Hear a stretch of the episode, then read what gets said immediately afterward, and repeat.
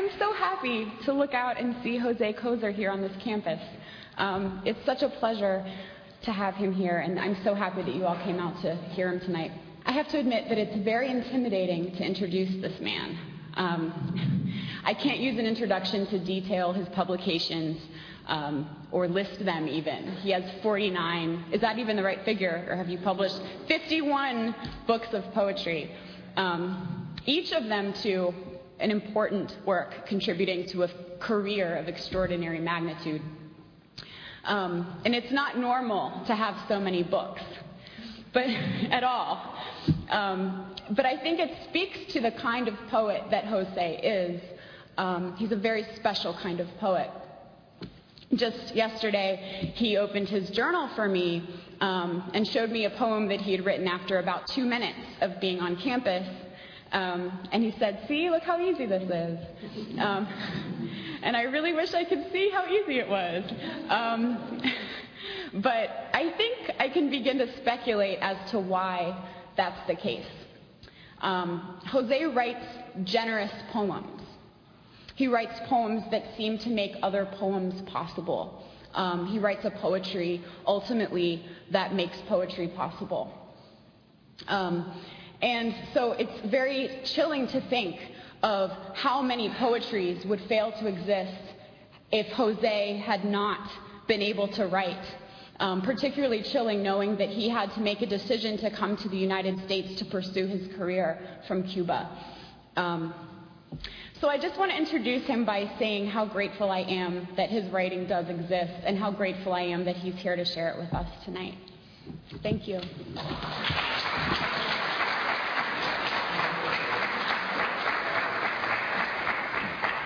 Uh, you do realize that I was called abnormal by Michelle. okay. I prepared a few introductory words which I will read to you can you hear me? Yes? No? No? Oh. Can you hear me now? Yes? Okay. Rather than thanking St. Vincent's, St. Vincent's College in prose, I hope the poems I am going to read convey my gratitude to St. Vincent's College. Uh, Professor Gil Montero convinced me yesterday to do something I have only done once or twice before she convinced me to read both the Spanish and the English poems. I accepted because it is more interesting to me to accept than to contradict. To me, accepting leads to an adventure, whereas contradicting is, in most cases, at least for me, something obsessive and ego oriented. So I accepted it not because you're charming, but because of what I said. I chose a number of poems. I am an extremely difficult poet. I am not one of those poets that you open up, you read, you yawn, and you go to sleep. I'm a poet that requires uh, some sort of a devotion, continuity, reading, rereading, uh, and not a one shot issue. Having said that, I have chosen at first four poems which are of a simpler nature, of a more direct nature. I will read first the Spanish text and then the English translation. And then I will go into heavier stuff that I hope, if you cannot follow word by word or, or, or verse by verse, at least you will get a sense of, of my work, a sense of what I do. Keep in mind that I am Cuban born and very Cuban, that Spanish is my native, native language and not this foreign language I am speaking right now that I still have difficulty with the word beach and the word sheet.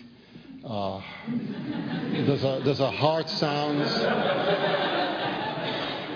There's a hard sounds for us foreigners.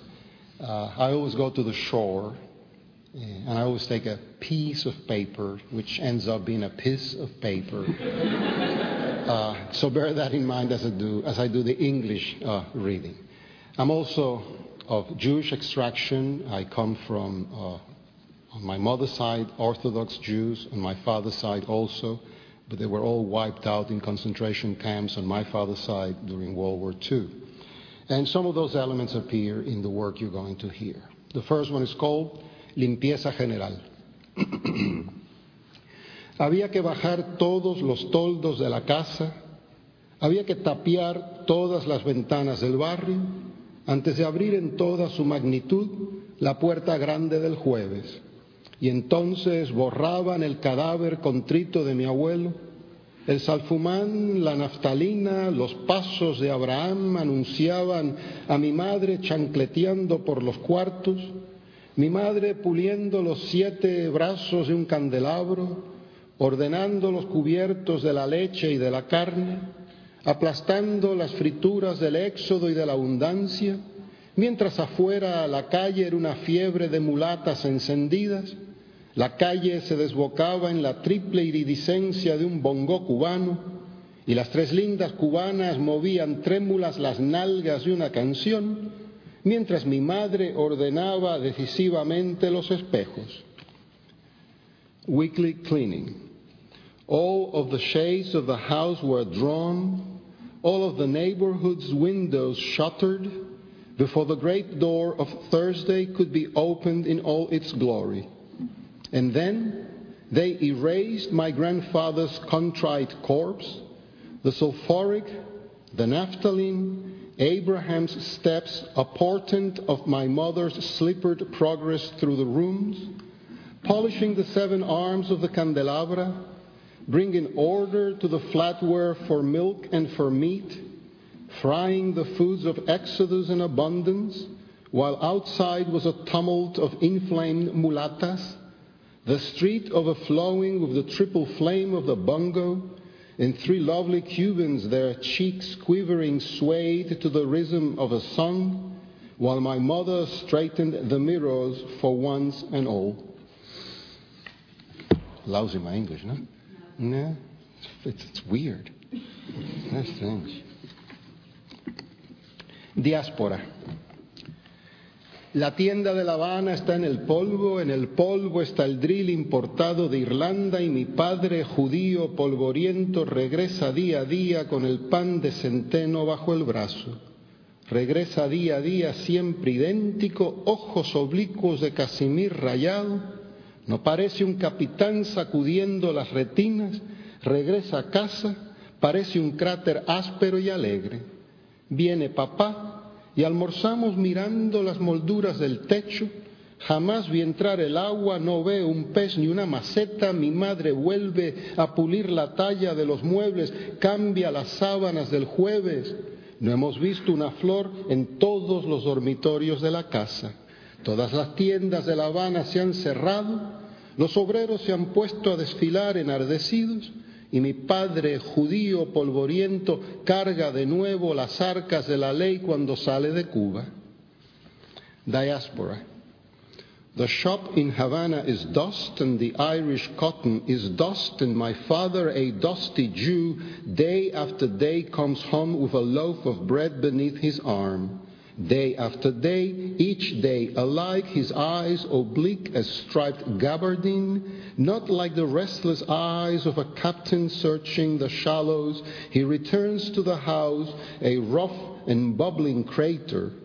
Papa arrives, we eat lunch, our eyes fixed on the ceiling's ornate molding. I have never seen the water come in, haven't seen neither fish nor flower pot. My mother enters and polishes the furniture's heavy carving, changes Thursday's sheets. No flower ever to be seen in any bedroom. All of the shops in Havana have closed. The workers in a noisy fever file through the streets, and my father, a dusty Jew, carries once more the ark of the law when he leaves Cuba.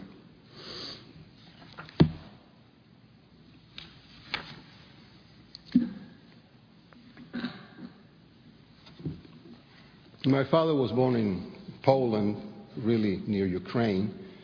And as a young man, he was an idealist. And you must understand, in the 1920s, being an idealist meant being a communist. And he was a tailor and a communist for a long time until he became disappointed. He once said to me, Comrade Stalin has delayed the revolution 500 years. And he is right. This poem is in honor of him. Mi padre que está vivo todavía, no lo veo y sé que se ha achicado. Tiene una familia de hermanos calcinados en Polonia, nunca los vio, se enteró de la muerte de su madre por telegrama. No heredó de su padre ni siquiera un botón, que sé yo si heredó su carácter. Mi padre, que fue sastre y comunista, mi padre que no hablaba y se sentó a la terraza a no creer en Dios, a no querer más nada con los hombres, Uraño contra Hitler, Uraño contra Stalin, mi padre que una vez al año empinaba una copa de whisky, mi padre sentado en el manzano de un vecino comiéndole las frutas el día que entraron los rojos a su pueblo y pusieron a mi abuelo a danzar como un oso el día sábado y le hacían prender un cigarrillo y fumárselo en un día sábado y mi padre se fue de la aldea para siempre, se fue refunfuñando para siempre contra la revolución de octubre, recalcando para siempre que Trotsky era un iluso, Iberia un criminal, abominando de los libros, se sentó chiquitico en la terraza y me decía que los sueños del hombre no son más que una falsa literatura, que los libros de historia mienten porque el papel lo aguanta todo. Mi padre, que era sastre y comunista. My father, who's still among the living, I never see him, but I know that he's less than he was. His brothers unseen, incinerated in Poland, and he learned of his mother's death by telegram. His, his father left him nothing, not a button, and who knows if he inherited his character. My father, who had been a tailor and a communist, who never talked, who sat on the terrace, who did not believe in God and had no use for mankind either, despising Hitler, despising Stalin, my father who once a year tossed back a shot of whiskey, my father gorging on apples in a neighbor's tree, when the Reds came into town and forced my grandfather to dance like a bear on the Sabbath, and forced him to smoke a cigarette on the Sabbath, and my father fled the village forever, ever after his, his I'm sorry, ever after his, his contempt for the October Revolution, forever repeating that Trotsky was a dreamer and Beria a thug, his tiny figure seated on the terrace, hating books also because, he told me, the dreams of men are merest fiction, the histories are lies, and paper will put up with anything.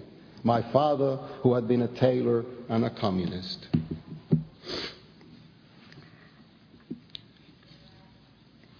And this fourth poem is the old man coming into the house every day, systematically, the same rhythm, the same ritual, and the imagery that is here presented is conveyed in a dialogue between the narrator of the poem and my sister, whose name is Silvia in reality and in the poem. ¿Te acuerdas, Silvia, cómo trabajaban las mujeres en casa? Parecía que papá no hacía nada. Llevaba las manos a la espalda inclinándose como un rabino fumando una cachimba corta de abedul. Las volutas de humo le daban un aire misterioso. Comienzo a sospechar que papá tendría algo de asiático. Quizás fuera un señor de Besarabia que redimió a sus siervos en épocas del zar. o, o quizás acostumbrara a reposar en los campos de avena y somnoliento a la hora de la criba se sentara encorvado bondadosamente en un sitio húmedo entre los helechos con su antigua casaca algo deshilachada. Es probable que quedara absorto al descubrir en la estepa una manzana. Nada sabía del mar. Seguro se afanaba con la imagen de la espuma y confundía las anémonas y el cielo. Creo que la llorosa muchedumbre de las hojas de los eucaliptos lo asustaba. Figúrate que sintió cuando Rosa Luxemburgo se presentó con un opúsculo entre las manos ante los jueces del zar. Tendría que emigrar, pobre papá, de Odessa a Viena, Roma, Estambul, Quebec, Ottawa, Nueva York. Llegaría a La Habana con un documento y cinco pasaportes. Me lo imagino algo maltrecho del viaje. ¿Recuerdas, Silvia, cuando papá llegaba de los almacenes de la calle Muralla y todas las mujeres de la casa, ustedes se alborotaban? Juro que entraba por la puerta de la sala, zapatos de dos tonos, el traje azul a rayas, la corbata de óvalos finita y parecía que papá no hacía nunca nada.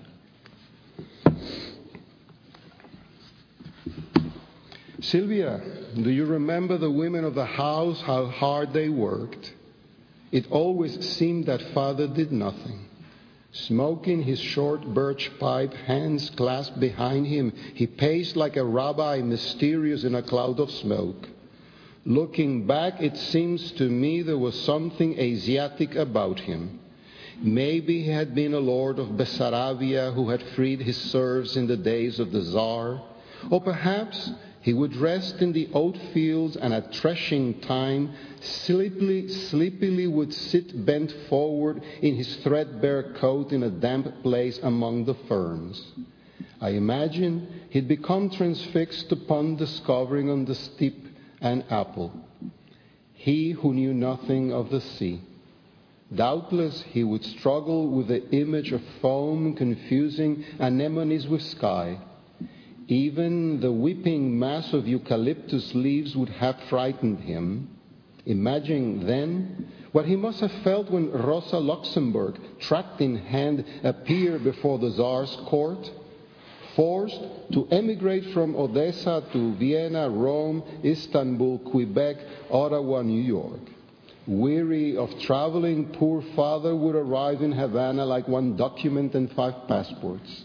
Do you remember his return from Muralla Street stores, the women of the house quivering with excitement?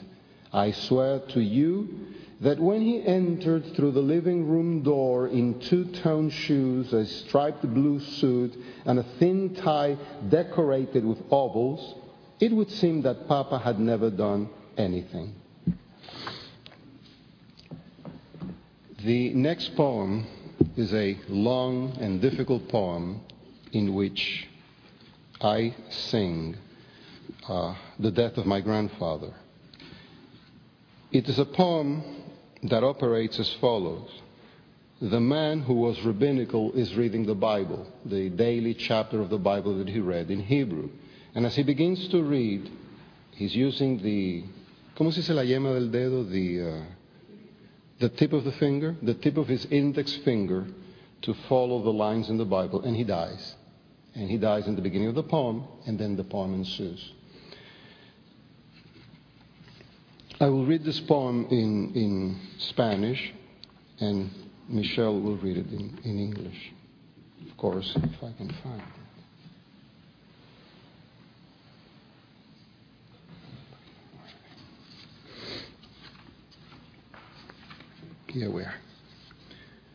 Indicios del inscrito. Está la yema del dedo corazón de su mano derecha en la extensión del versículo que dice Isaías 5:24. Todavía está húmeda la yema del dedo índice, húmeda y grana, se derramó, ese, ese era Elías en lo alto, en el recto apresuramiento de la llama de aquel dedo, que recorre en toda su extensión, un versículo se detuvo, derramaron la copa. David, con el arpa ante la silla, Dios mucho mayor, el orín traba las cuerdas del arpa, al menor toque se desmoronará. Ese fue un rey insaciable y estas ya son sus generaciones venideras, como aquel que se sentara a la cabecera de la mesa, rapado, miope, se mece, se inclina, ah, se emociona y se ladea, es servicial, es recto, está embriagado de que haya cundido tanta desolación contra Jerusalén, reyes inacabables cabalgaron hasta la frontera del limo, se desmoronaron. Él señaló con aquel dedo índice las atalayas que parecen lienzo blanco calcinado, señaló las fronteras en que Adonai varó los ganados, hizo incendiar la túnica de los jinetes embriagados, de sí cabalgaron hacia la frontera, él los señaló. En el versículo donde dice fuego, dice calcinación, ocio espectáculo el ganado varado en aquella frontera de sí, no hay más rumbo, el esqueleto de la vaca está oxidado, orín las cuerdas, rey, David, y Om la noche. el dedo de mi abuelo Isaac o Ismael o rey ahora sin nombre o de nombre, Katz o de nombre, Lev o corazón de Judá, señala la palabra donde se detuvo la recta maraña de las palabras rey extranjero.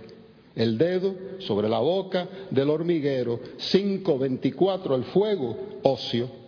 La huella digital es lo que queda, la uña tiene voz aún para que algún aleluya en la cuerda del arpa. Traigan su arpa los batientes de la ventana del rey David, el alféizar de su ventana, hasta todo lo alto de las atalayas, un lienzo derramado en descomposición, en descomposición el arpa. Alabémoslo, Él entiende sus cosas, Él entiende lo vivo en el objeto varado el agua o el vino de las crecidas, pasada la frontera. Elías a la cabeza de la viga de los jinetes que cabalgan. El dulce yugo del sueño se cumplió. Cumplido, pasada, yom, la quinta hora de la tarde del mes cinco del día veinte, es concreto mi abuelo, el dedo índice suave posado sobre la rienda de su cabalgadura suave, el versículo que lo guiara, lo guía la pequeña frontera concreta de su hormiguero, entre jinetes señalado, todos igual, el brazo izquierdo marcado por el fuego de las filacterias, marcados los hombros por la voz del lino, en el manto incendiado que recubre los hombros por igual de uno o este, otro o aquel por igual, todos reyes, sus monturas apestan, el contrito que expió apesta. Mas esa leña, el hedor, bodega olorosa, apasas la muerte sobre el abuelo, su fornicación, una planta aromática. Está en la sala, a la cabeza de la grandísima mesa con la gran arpa de su visión, a mano derecha de su postura, delante del libro, y al pie del arpa un tibor para que escupa su muerte, sus cabalgaduras, su galope ritual de palabras extranjeras, compuestas de semillas de cardamomo, semillas de cártamo para la unción nupcial, de su manto, su baldaquino, su bonete ritual ungido por la gota nupcial de vino que guarda bajo la lengua, muerto, todo ungido a su alrededor y mucho más allá, entre circunferencias, en la frontera ulterior, la sala. En la sala una planta cubana de interior, la areca, se reprodujo. El alféizar de la ventana es de piedra inmortal, los batientes de la ventana son de boj inmortal, que ni galernas, ni ciclón de hormigas, ni descomposición ninguna alteran. Mi abuelo es de la fila genealógica de David ante el arpa, jovenzuelo entre colgaduras, entre jaeces, en sus pabellones. Todo el brazo derecho extiende al máximo el arma ritual del arquero, extiende la ballesta al máximo de ballesteros en sus atalayas, la flecha que disparará es bodegón de palabras, un bodegón de líquidos que su unción derrama. Desde allá toca la casa, toca la mesa grandísima de Pascuas a que nos sentamos. Esta la silla, este el respaldo, estos los jueces embarados que nos juzguen. Este es el libro de Isaías abierto en el versículo correspondiente del día en que corresponda reunirnos como hojarasca calcinada del Señor a bajar la cabeza bajo el peso contemplativo de las palabras extranjeras que al son de arpas, al son de cítaras muy interiores, elevaran a Elías muy en alto, guiado por una viga ungida de caballos, nada lo ataja. Soy libre de imaginación, soy libre. Columbro las arpas del rey David, sus atalayas, embadurno su cuerpo con aceites aromáticos de cardamomo, la yema de mis dedos tocada de eneldo lava la viva cavidad bucal de David. Gran rey, gran estirpe los muertos. Este desciende de Israel, se llama Isaac, es concreto, está muerto. Mi abuelo a 20 de mayo, casi entrada la noche. Y ahora es que recorre los versículos inalcanzables del libro, cada palabra que toca la yema de uno de sus dedos de la mano derecha se abre. En la frontera se abre pasada, la raya de guerras, raya de la embriaguez, toca la yema del dedo sobre, dulcemente, sobre, casi imperceptiblemente en el libro, palabras. Una es silla, una es cuero, una pergamino, todas caballo.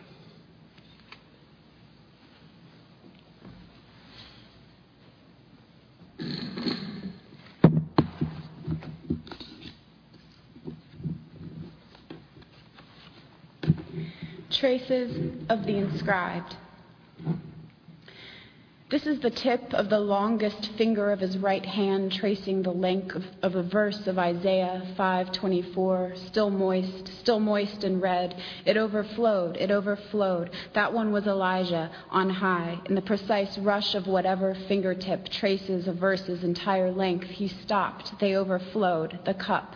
David, harp in hand, before the throne. God, much the greater, rust binds the harp strings at the slightest touch will crumble. He, that insatiable king, and these now are his generations to come, like he who sat at the head of the table, shaven head, myopic. He shakes the genuflex.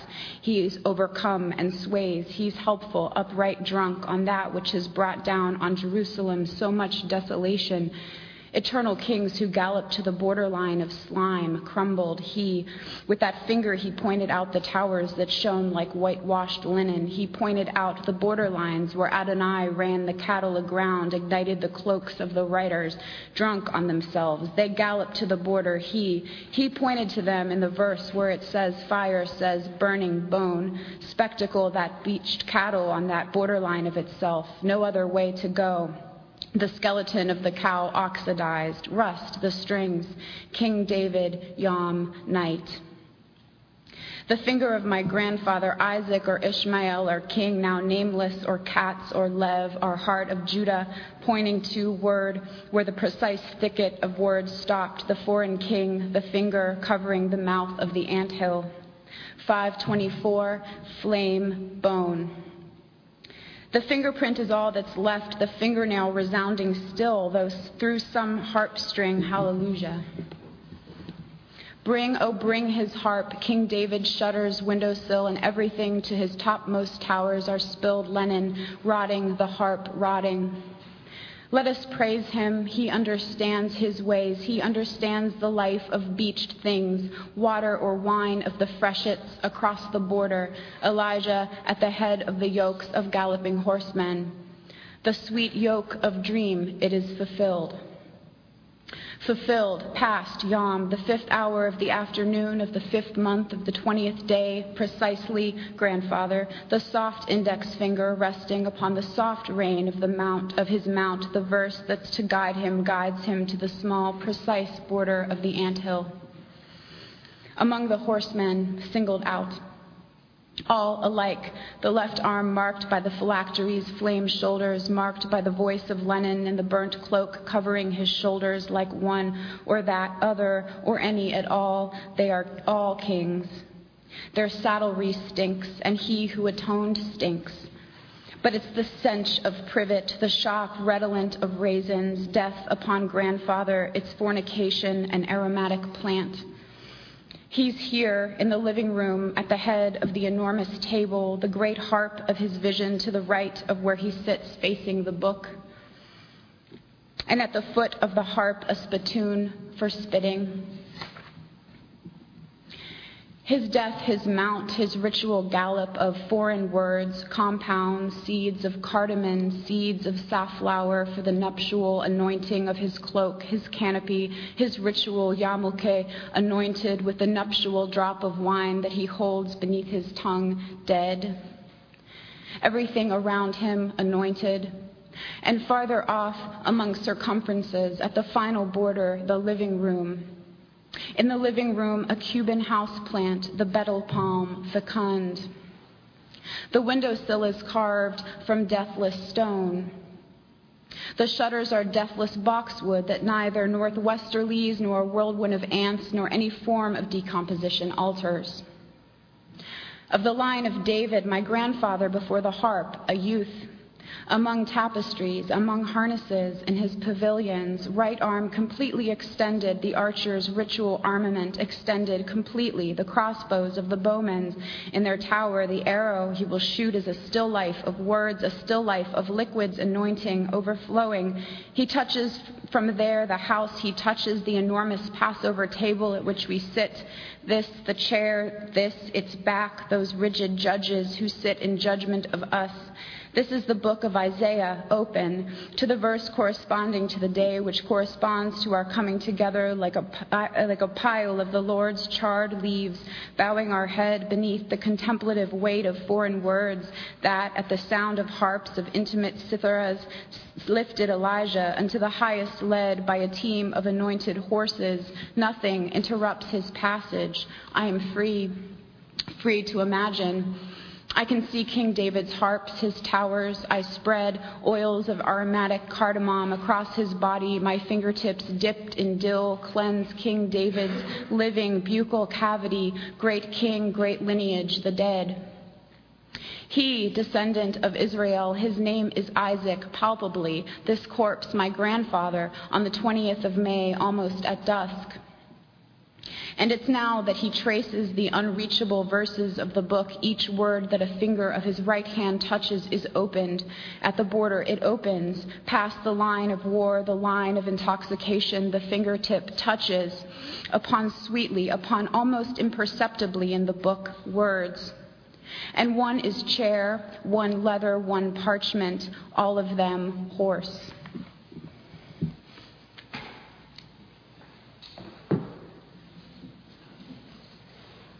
Let's do uh, two more. They're both dedicated to my wife, whose name is Guadalupe.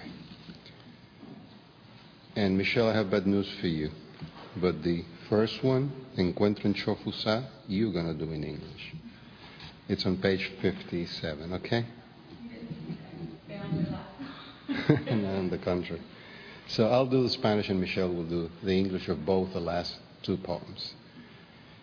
Encuentro en Chofusa is a poem that follows the following technique. Li Po, a famous Chinese poet, wrote a poem in which he sings a young couple just married. He's a merchant and he has to go up north to uh, make money. And their wedding night is sort of ephemeral and their relationship disrupted because of this. She's a young woman, almost a maiden, and he's a young man, both of them in love. He goes up north, and a year after, he returns, and she's been waiting for him, and now she knows that he's returning. And Mr. Li Po, the Chinese poet, captures the moment of return and the excitement of the young bride and the young man that are finally going to be reunited. Ezra Pound, many centuries after, translated a la Pound Li Po's poem. And when I say a la pound, the translation is not really a translation, a literal translation, but a rifacimento, a, a, a reinvention of the original Li poem. And a number of years after Mr. Pound's poem, Mr. Kozer writes a poem on this issue based on Pound's poem, which is based on Li Po's poem. The difference now being that the young maiden is called Guadalupe, and she's also 18 years. In Li Po's poem, she's 15.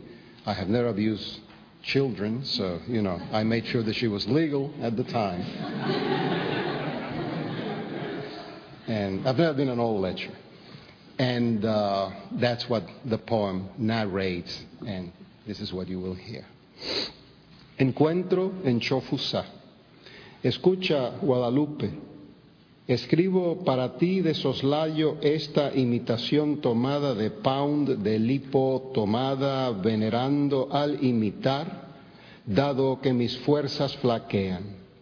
Ya estamos viejos, unos más que otros los tres, concomitantes, tres pirámides viejas, tres barcas en la noche a orinar, un río, rapalo, un reparto habanero roído por onzas de carcoma llamadas tiempo, las onzas relojeras del tiempo aquí, allá en la China y entre la China y aquí, pound, pound, péndulo y martillazos la contera del tiempo. Hace falta el punto de la tinta o de la mina del lápiz Guadalupe para clamar a tu figura vaciada desde hace años de matriz, pero llena de frondas, de receptáculo, oído vivo de José.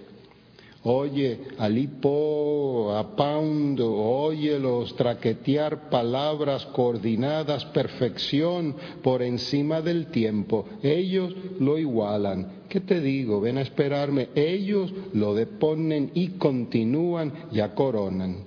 Coronaron y aquí se cuenta como la joven esposa de un mercader lamenta la ausencia del amado. ¿Concibes, Guadalupe, tú que concibes tales aguamieles. Era una niña, se hizo casadera, conoció líbanos, cántaros de leche. Ella tuvo que imaginar, tras el conocimiento de amor, cosas de libros ajenos, cosas muy verdaderas a la imaginación, digamos, de sensibles doncellas, de pronto seducidas a todos los efectos por la palma de una mano que tranquiliza, recuerda. Jugueteaban y acostumbrados desde niños, según nos cuentan los poetas, a ofrecerse corolas, ramilletes y esplendores amarillos que el emperador en su aislamiento desconoce. A partir de los 16 años de la amada, tú, a los 18, fueron ambos esplendor amarillo, viva naturaleza, reducida a un momento de cuatro piernas entrecruzadas, recuerda, en tijereta de amor y fueron solaz sin, sin interpretación posible, innecesaria. Otra cosa mediaba, él marchó, ella quedó a la espera, tú esperarás en la somnolencia de la espera, dijo al oído de Lipó unas palabras recogidas por Pound, aquí transcritas en ellas, Guadalupe se te menciona a la espera de un reencuentro y de su particular geografía, geografía por venir, te escribe José estas palabras, toma entre tus manos, por ejemplo, la Belle Dame Saint Merci toma a sí mismo She Walks in Beauty y Fair is Fair, coge entre tus manos a Marlowe, the passionate shepherd to his love, échate a andar, nada temas, estás guiada una isla, verdor, idea, azules y carmelitas inenarrables. Esto lo digo por ti, ya que amaste más que nadie a la palabra carmelita, santificada, santificada. Adéntrate, atraviesa umbrales. La oscuridad es luz y deja a un lado esa ciencia de aire que dijera Elifaz guiando a Job Virgilio, a Job Teresa o Juan o Keats el jovencísimo a Job. Llamemos por un instante a Lesama al servicio de otro poeta llamado Julián. Todos te servirán, guían, todos, todos llaman. Dejaré yo entonces de clamar, allégate a Sadai no le han sido ocultados los tiempos del esplendor, del esplendor irreversible del tiempo. Mira, flor de ciruelo está en el poema Pound Lipo. Sigue al paso el trazado de su sombra, llegarás a una cima, las pobres tierras llanas apenas simbolizan. Contempla una ciudad un joven de 26 años, posible mercader casadero, subirá por deltas y contracorrientes rumbo a poblaciones extrañas a negociar el asunto interminable de todos los días, morir. Ahora está varado el joven, tiene 16 años, somos tú su piel cuajada de manchas arteriolas, las ramificaciones y endurecimientos, escarne a la diestra de una perfección. Mírala, solo mírala, adéntrate, hálito en ti, Guadalupe, reconfortar es natural Imprímele a quien esperas entre dos orillas, dos soplos, un poco de figura y hálito. Imprímele otro poco de tu diestra figura, naturaleza. Nárrale para oírlo, háblale para escucharlo y de él José vendrá otra vez Pound la lluvia lipo. No estamos tú y yo dispersos, es aquí, aquí el sitio tiene nombre como nombre innombrable tiene tu naturaleza. Le pondremos endecha, ¿qué más da? Bien sabemos que es para salir del paso, sal a mi paso, que llueve fino, llueve bien y las florestas de la palabra se han hinchado.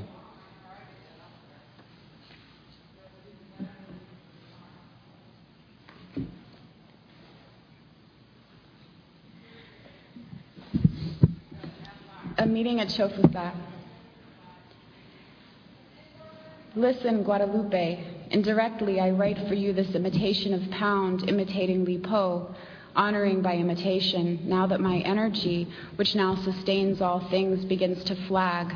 We three are old already, some more than others, all three contemporaries. Three old pyramids, three ships pissing in the night, a river. Rapallo, a neighborhood in Havana, eaten ounce by ounce by the worm called time, time's clock chime ounces, here in China and from China to here, pound, pound, pendulum, and stroke the beat of time. The pen lacks ink, the pencil lead, Guadalupe, to call forth from the womb your form, long since emptied but filled with fronds, with refuge, Jose's living ear, Listen to Li Po, listen to Pound, hear them shifting parallel words, perfection passing beyond time, become its equal. What do I say to you? Come to await me. They put it aside, they continue, they already crown, they crowned it. And here they recount the moments like the merchant's young wife lamenting her lover's absence. You who conceived Guadalupe, can you conceive such nectar? She was a girl. She grew to a marriageable age, imagining Lebanon's flagons of milk. She had to learn the matters of love from the books of others, matters, we say, well fit for the imagination of sensitive damsels seduced in all their senses by a calming hand. Remember, they played together, accustomed, the poets tell us, since childhood to offering corollas, clusters, and splendors of yellow that the emperor in his isolation didn't know, both after the beloved 16th year and you at 18 themselves become a splendor of yellow, all of nature for that moment reduced to remember, to four legs entwining love's tendrils, solace beyond interpretation, not called for. Something intervened. He left, she waited, and you will wait, and in the somnolence of waiting whispered to Li Po some words gathered by Pound, and here transcribed. In them, Guadalupe, he suggests to you the hope for a reunion and Jose, from his own geography in the future, writes these words to you. Take, for example, La Belle Dame Sans Merci between your hands. Take as well, she walks in beauty and fair is fair. Hold between your hands Marlowe, the passionate shepherd to his love. Arise and go, fear not, you are guided. An island, greenery, understand. Blues and unutterable umbers. For you, who have loved more than anyone the word umbers, I utter this sanctified, sanctified, plunge in, cross thresholds, darkness is light, and puts aside that science of air that Eliphaz would have pronounced while guiding Job, Job's Virgil, Job's Teresa, or Juan, or the boy Keats. For a moment, let's call Lezama to you, or to the service of Julian that other poet. All will serve you, they are guides, all call out, and I myself will cease my clamoring. Come to me. Time was not hidden from Shaddai. Out of time's irreversible splen- splendor, look, the flower of the plum tree. It's in the poem, in Pound, in Li Po. The trace of his shadow follows his passage. You will arrive at a height, the bereft prairies scarcely symbolic. She calls to mind a city, a young man of 26, perhaps a marriageable merchant, will climb through deltas and countercurrents toward foreign towns to negotiate the endless business of dailiness, dying. Now, this young man, this maker of wands, he's 16, we are you. His skin caked with stains, capillaries, branches, and hardenings is the flesh of the right hand of a perfect being. Look at it. Only look at it. Enter a breath. To comfort, Guadalupe is your nature. Impart it to whoever you wait between two shores, between two puffs of air, a little form, a little breath. Impart a little of your right side, your nature. Tell him so as to hear it. Speak to him so as to listen, and from him Jose will come again, pound the rain, Li Po. You and I, we aren't separate. It's here, here. This place has a name like an unnameable name that has your nature. Here, we'll call it, we will call it a dirge. What difference does it make? We know that to escape this past, you must follow my pace, that it rains lightly, rains well, and that the flowery meadows of the word have swollen.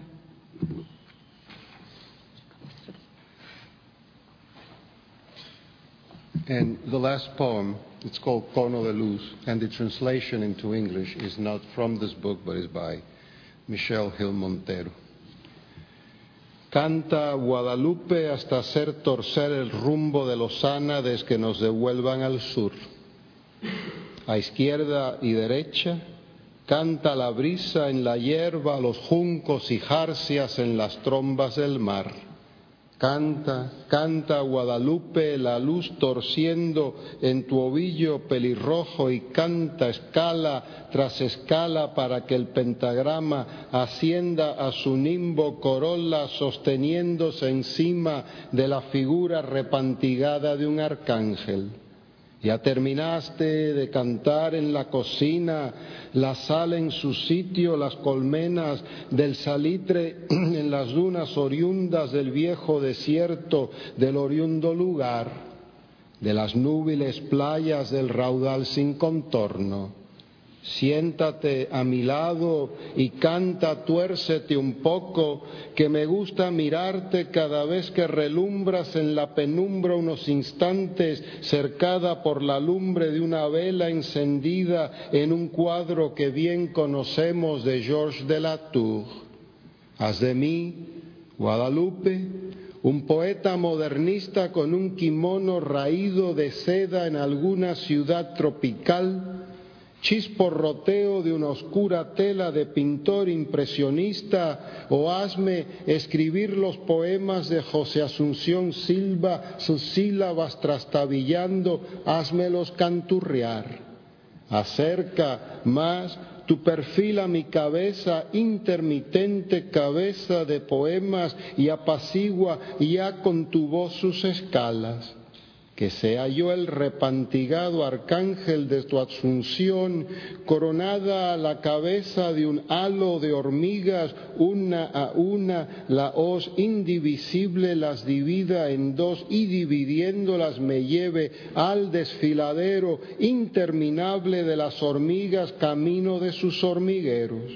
No hay mies más verdadera, verdad, Guadalupe, canta canta encima de mi cabeza y las tres notas que canta sean tres golpes de pecho a la hora de orar entre los hormigueos de mi pantalón ajado. Una vez más, en esta sala riamos tú y yo, choteando al pobre amado Nervo lleno de gracia, como bien sabemos, para su desgracia. Un pretexto, ¿verdad? Un pretexto como otro cualquiera para que tú y yo, de frente o perfil, de costado izquierdo o derecho y aún de espaldas, fulguremos otro momento más entre las semifusas, diáfanas, el creyendo jamás confuso o el indiviso tiple de tu voz. Ligereza, Guadalupe, ligereza y una cierta concisión que la canción culmina, la letra se difumina y al ensamblarse a la luz del crepúsculo nuestro, el arcángel repantigado que estaba adormecido por el efecto de tu canción, acaba de sentarse tieso, está un poco furioso y ya me mira hosco desde su trono oxidado, me obliga a derramar otro signo ortográfico que atenta a Guadalupe. Tras un giro será borra arrasada.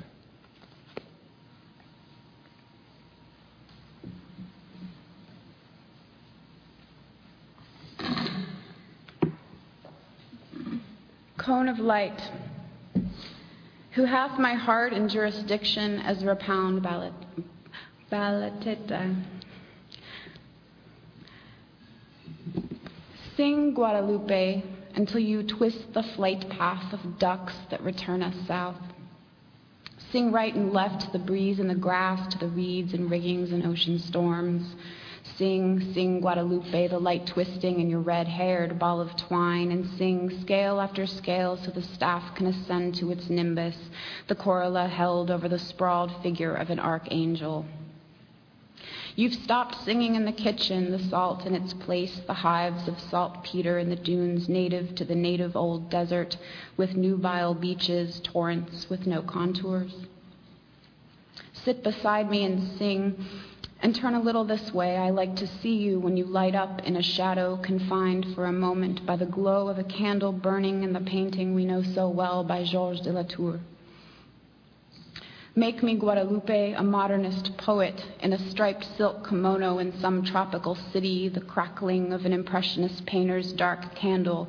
Or make me write poems by Jose Asuncion Silva, their staggering syllables. Make me murmur them, bring your profile closer to my head, the intermittent mind of poems and calm now with your voice its scales so I might be the sprawled archangel of your assumption, head crowned by a halo of ants, one by one divided in two by an indivisible sickle, which dividing them brings me to an endless ravine of ants en route to their ant hills. There is no harvest more true, right, Guadalupe? Sing, sing over my head, and your three sung notes would be three blows to my chest at the hour of prayer, pins and needles in my wrinkled trousers. Let's laugh one more time in this room, you and I, making fun of poor Amado Nervo, full of grace, as we know so well in all his disgrace. Just a pretext, right? A pretext just like any other for you and me, facing or in profile on our right or left sides, and even still on our backs. Let's scintillate a little longer between the diaphanous 64th notes, the unmuddled crescendo, or the unbroken treble of your voice. Lightness, Guadalupe, lightness, and a certain concision, so the song caps off, the lyric smudges, and as it pulls itself together by the glow of twilight our own, the sprawled archangel that dozed off under the influence of your song sits straight up, a bit furious, and glares at me sullenly from his rusty throne, forcing me to pour forth one more mark of punctuation. So thoughtfully, Guadalupe, after return, it will become a burned dreg. Thank you.